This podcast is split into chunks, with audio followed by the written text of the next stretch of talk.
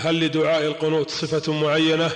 القنوت لا ينبغي للإنسان أن يديمه، لأنه لم يرد من فعل الرسول صلى الله عليه وعلى آله وسلم، إنما هو دعاء علمه النبي صلى الله عليه وسلم الحسن ابن علي بن أبي طالب.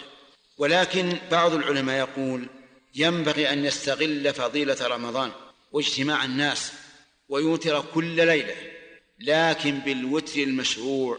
أما بالدعاء المسجوع الذي ليس له أساس من السنة أو الدعاء الطويل الذي يفعله بعض الأئمة فهذا ليس بمشروع. بعض الناس يقولون لي إنه كان يبقى في دعاء القنوت لمدة نصف ساعة، هذا شاق على الناس.